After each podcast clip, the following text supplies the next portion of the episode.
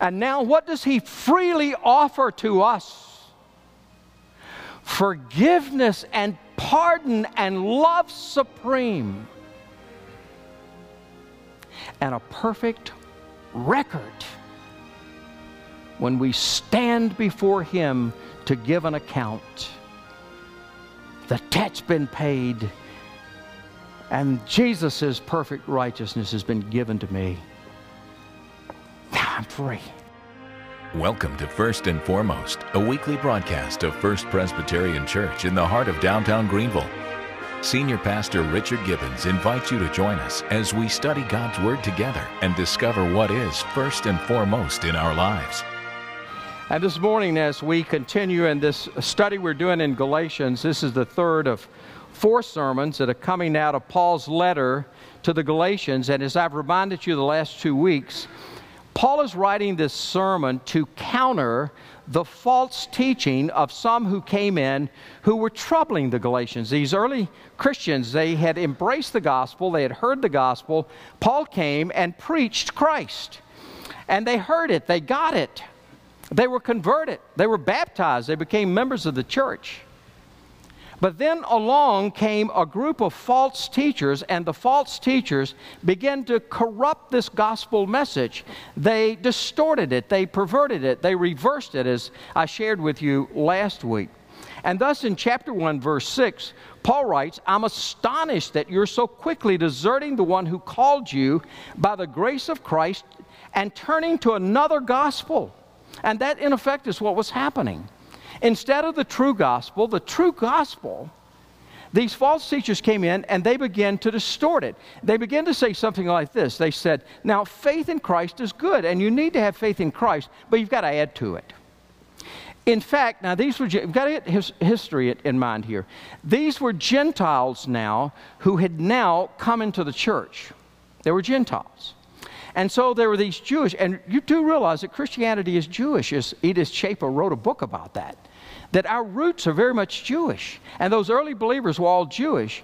And they had a hard time moving away from those early Jewish customs and all of that ceremonial law. And so a major question came up when Gentiles were converted. Did they, first of all, ceremonially have to become Jews? Did they have to go through all these Jewish uh, rituals and so forth? And so these false teachers had come and they said, faith is not enough by itself. You've got to add these things to it, you've got to perform. And as Paul writes this letter, Paul is upset.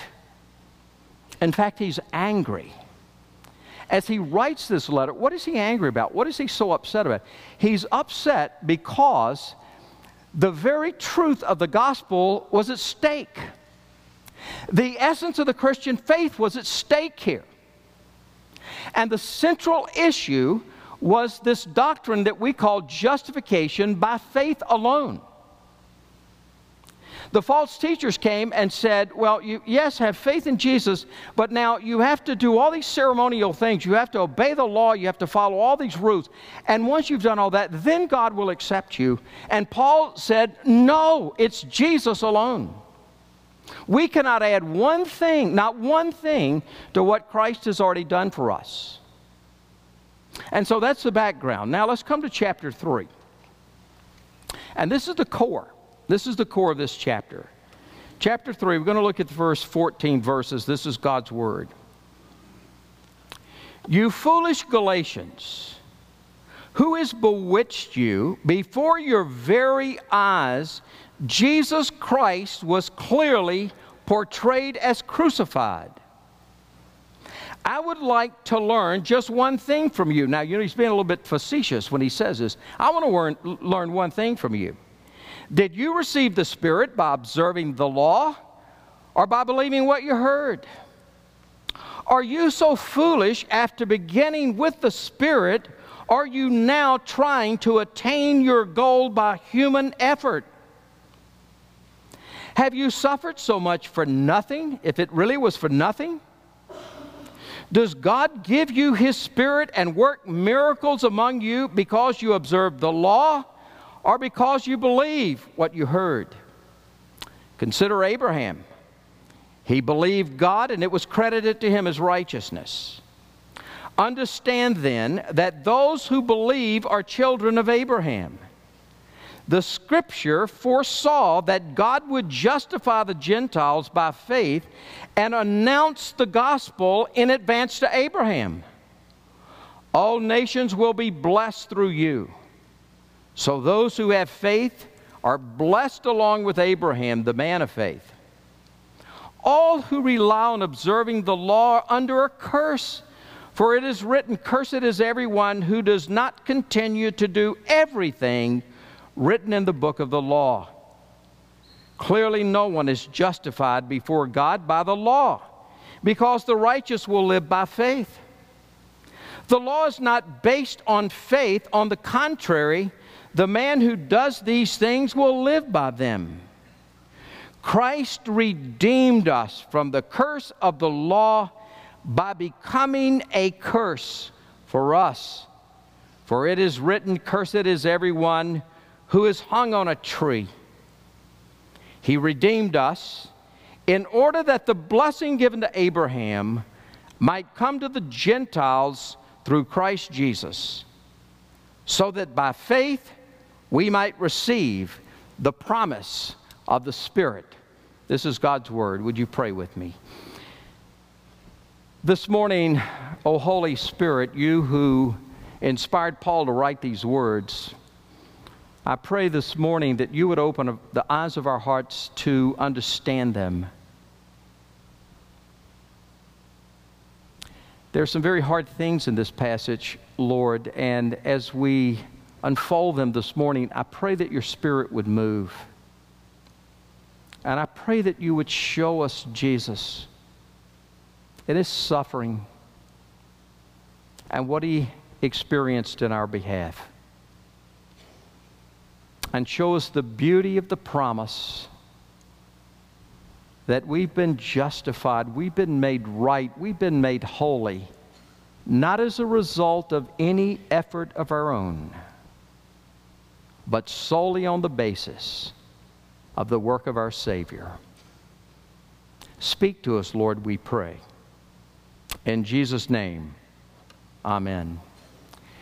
Now, it's interesting when you begin chapter 3, you can pick up immediately Paul's frustration with these people. Did you, did you notice it? You foolish Galatians, who has bewitched you? Now, that's not a great way to start, right? If you're going to preach a sermon, I'll walk out, you foolish first Presbyterians, you know, that's sort of what was happening here. I mean, he comes up, you foolish Galatians, who has bewitched you? And then he makes this statement. He says, Who has bewitched you? Before your very eyes, Jesus Christ was clearly portrayed as crucified. Now, what was he saying in these verses? What did he mean by this? He's talking about their conversion experience. These Galatians were not in Jerusalem years before when Jesus was crucified, they were miles away. He wasn't talking about what they saw with their physical eyes, he was talking about what they saw with the eyes of their hearts. And he said, when you heard the gospel, your eyes were enlightened. You saw it.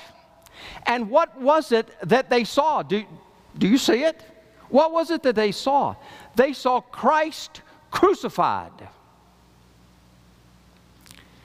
Paul had come and he had preached this message of Christ, his life, his suffering, his death, his burial, and his resurrection, and they saw it. The eyes of their hearts had been enlightened, and they heard it. But in particular, here he points to one thing and I want you to look at that verse carefully. The English, you know, translators do the best they can to translate some of the, in the New Testament, Greek words. But in this case, I don't think they did a very good job of giving us the full impact of how this actually reads. It says, Christ crucified was graphically, that's the word, proigraphe in the Greek, was graphically portrayed. before their eyes. Graphically portrayed. Now, you, you get a feel for this, right? You go to a movie and it's got an R rating, and one of the things you find up there, you find uh, graphic violence. Have you ever seen that? Graphic violence. In a sense, that's what's being said here. They saw the graphic violence of what happened to Jesus. They saw the intense suffering that he experienced. They felt his pain. And with the eyes of their hearts, they saw the crown upon his head with blood flowing down. They saw the nails piercing his hands and feet. And they heard the crying screams from the cross. And they saw him suffer. You see, the problem with most of us who are in the faith is that we fail to realize the enormity of our sin and what it cost Jesus. We become, we become so casual with this that we fail to see the reality of his suffering. What happened here was these Galatians heard the gospel. God opened the eyes of their hearts. They were converted. They saw it. They grasped it. It was about Jesus, Jesus crucified. But then these false teachers came along. And these false teachers begin to lead them astray and begin to convince them that it was more than Christ crucified, you had to add to it. And so Paul asked a series of questions. After he makes that statement, he said, Did you receive the Spirit by observing the law or by believing what you heard? In other words, was it about performance or was it about faith?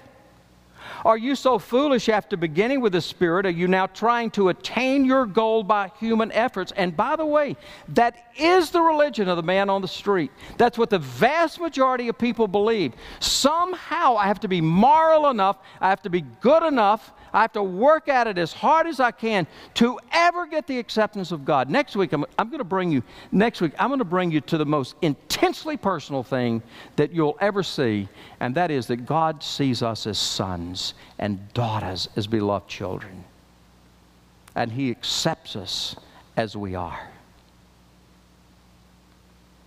Is it performance or is it faith? So, what does he do? To drive the point home, he turns to Scripture. To answer the question, he turns to Scripture. In particular, he turns to Genesis 15 and he quotes it. Consider Abraham. Here's the quote He believed God, and it was credited to him as righteousness. Understand then that those who believe are the children of Abraham.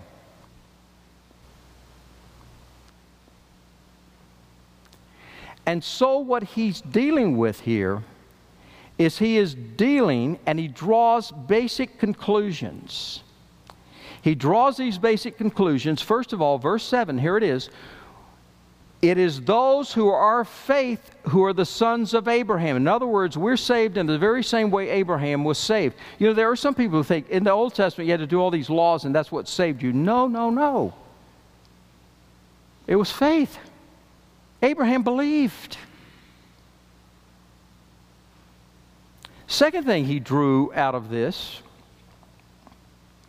was that those of us who are of faith are blessed with Abraham the believer. We are those stars. We are those grains of sand that God promised to Abraham. We're those. And we have been blessed in the same way Abraham was blessed we have been blessed, and that word becomes a very important word, and Paul's going to play off that word blessed. You know what blessing means? in the strictest sense, in the biblical sense of the word, it meant acceptance, it meant favor, it meant relationship. We have God's favor. We are in relationship with Him. We are accepted by Him. That's what that word blessed means. Now hold that thought and follow on. He takes us back to Christ. And then we get to verse 10. All who rely on observing the law are under not a blessing, but what are they under? A curse. Now, let me stop there a minute. A curse. Okay, if blessing means favor, acceptance, relationship, curse is the exact opposite. Curse means a loss of favor, a loss of relationship, rejection. And then we come to a verse that, quite frankly, people who do not believe in the inspiration and authority of the Scripture don't know what to do with. And it's verse 13. Look at verse 13. Christ redeemed us from the curse of the law. How? By becoming a curse for us. Can't miss this. Christ redeemed us from the curse of the law. How? By becoming a curse for us. What does curse mean? Loss of relationship. What does curse mean? Cut off.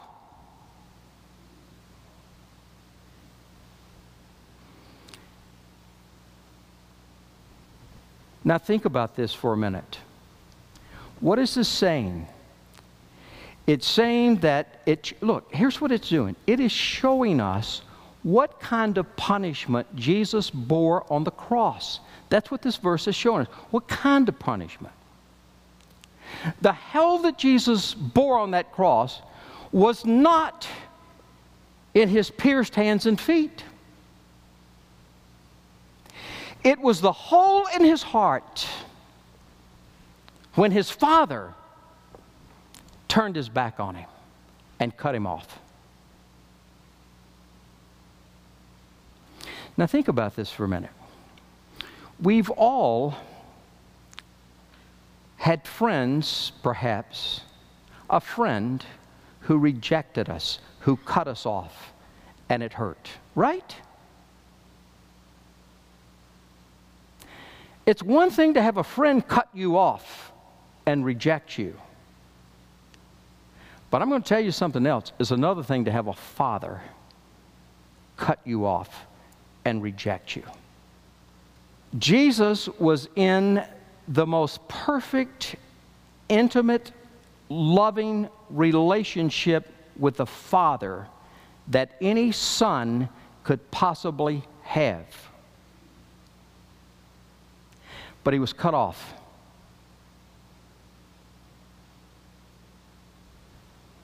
Why? Because all of our sin, all of our failures, all of that was placed on him. And at that moment on the cross, Jesus suffered hell. Let me tell you what the essence of hell is. Believe you me, it's not about fire and brimstones. The essence of hell is a total absence from the presence of God. And that's what Jesus suffered on that cross. Do you remember when he was on the cross? interesting if you go read this account of him on the cross and you read the gospel writers, they explain it. And actually, this particular verse, of which he quotes Psalm 22 in this verse, you will remember these words. In almost every instant in Scripture, you find Jesus calling God his father, my father, or our father. But there's one time he called him God. And it was on the cross. And literally, if you, if you read this literally, it says he, most of your versions say he cried out. Actually, it's a word that was very, very strong word, meant screamed. My God, my God, why hast thou forsaken me?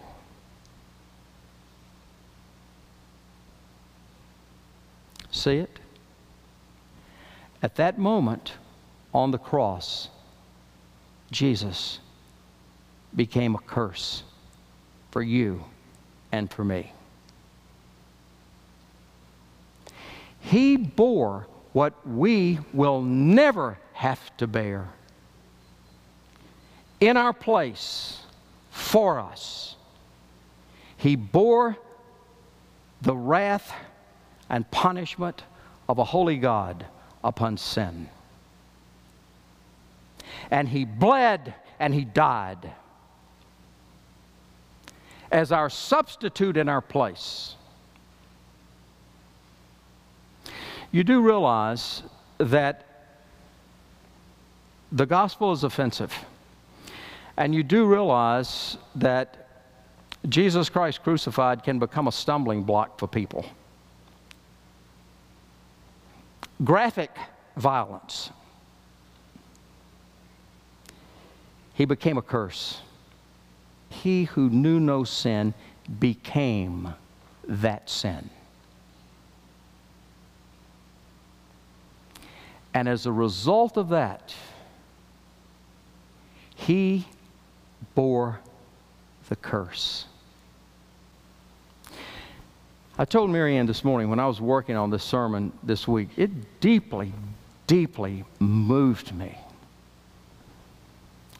Because I begin to see again in my mind's eye the extent of the suffering of Jesus for me.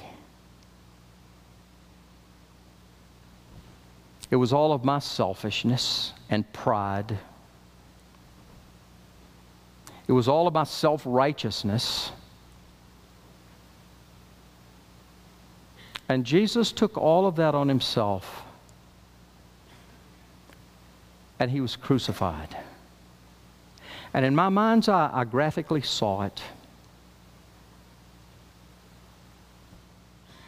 And I began to think about him becoming a curse for me. Next week, I'm going to talk about the love of a father for a son. And I know how my daddy loved me. And to ever think that my daddy would turn his back on me. That does happen. And I'm going to give you good news. Even if that happened to you with your earthly father, you have a heavenly father who will never do it because he did it on his own son so that you would never experience it yourself. See it? That's the gospel. This is heavy. This isn't a feel good sermon.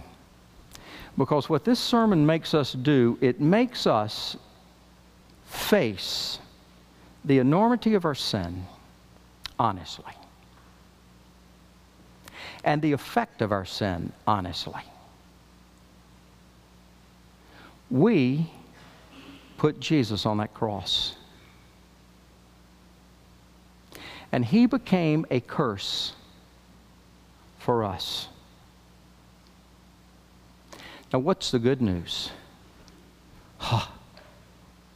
He was raised on the third day. He made another statement from the cross It is finished, the debt has been paid. And now, what does he freely offer to us?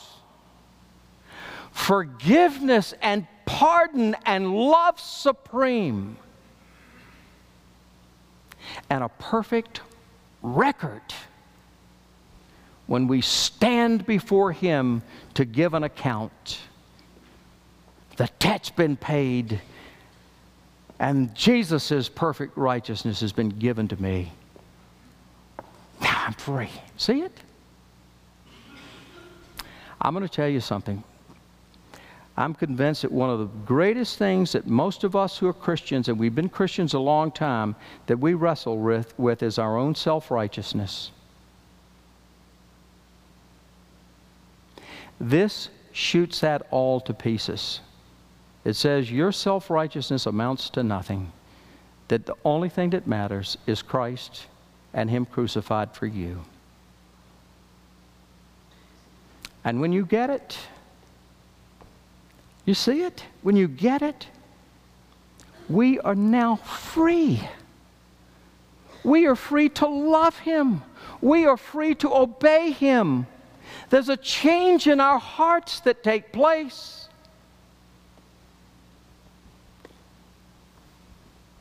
You see what's at the core here. Since we have been justified with faith, we have peace with God through our Lord Jesus Christ, through whom we have gained access into this faith in which we stand. Not the labors of my hands can fulfill thy law's demands. Could my zeal no respite know? Could my tears forever flow? All for sin could not atone. Thou must save, and thou alone. Let's pray together.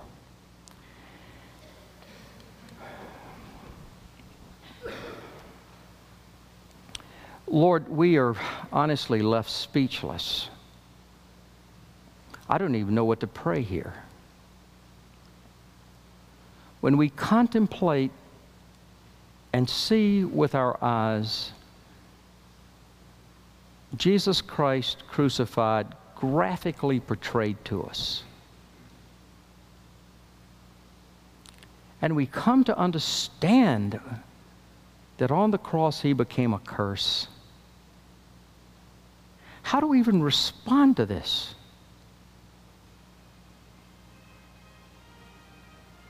But it shows us our sin. And I pray this morning, Lord, as we come before you, that we humble ourselves, that we honestly face up. Because when we hear this, it can't do anything but lead us to brokenness and drive us to your grace, to your open arms where you receive us and hold us and love us. I pray this morning that your spirit would move and that we recognize that it's nothing in my hand I bring. It's simply to thy cross that I cling. Hear our prayers this morning. O oh God, we pray. For the sake of Jesus. Amen. Dr. Gibbons' recent series on the Apostles' Creed is now available as a 12 CD audio set in the Vineyard Bookstore. Cost is $20. Call 864 672 1864 to order.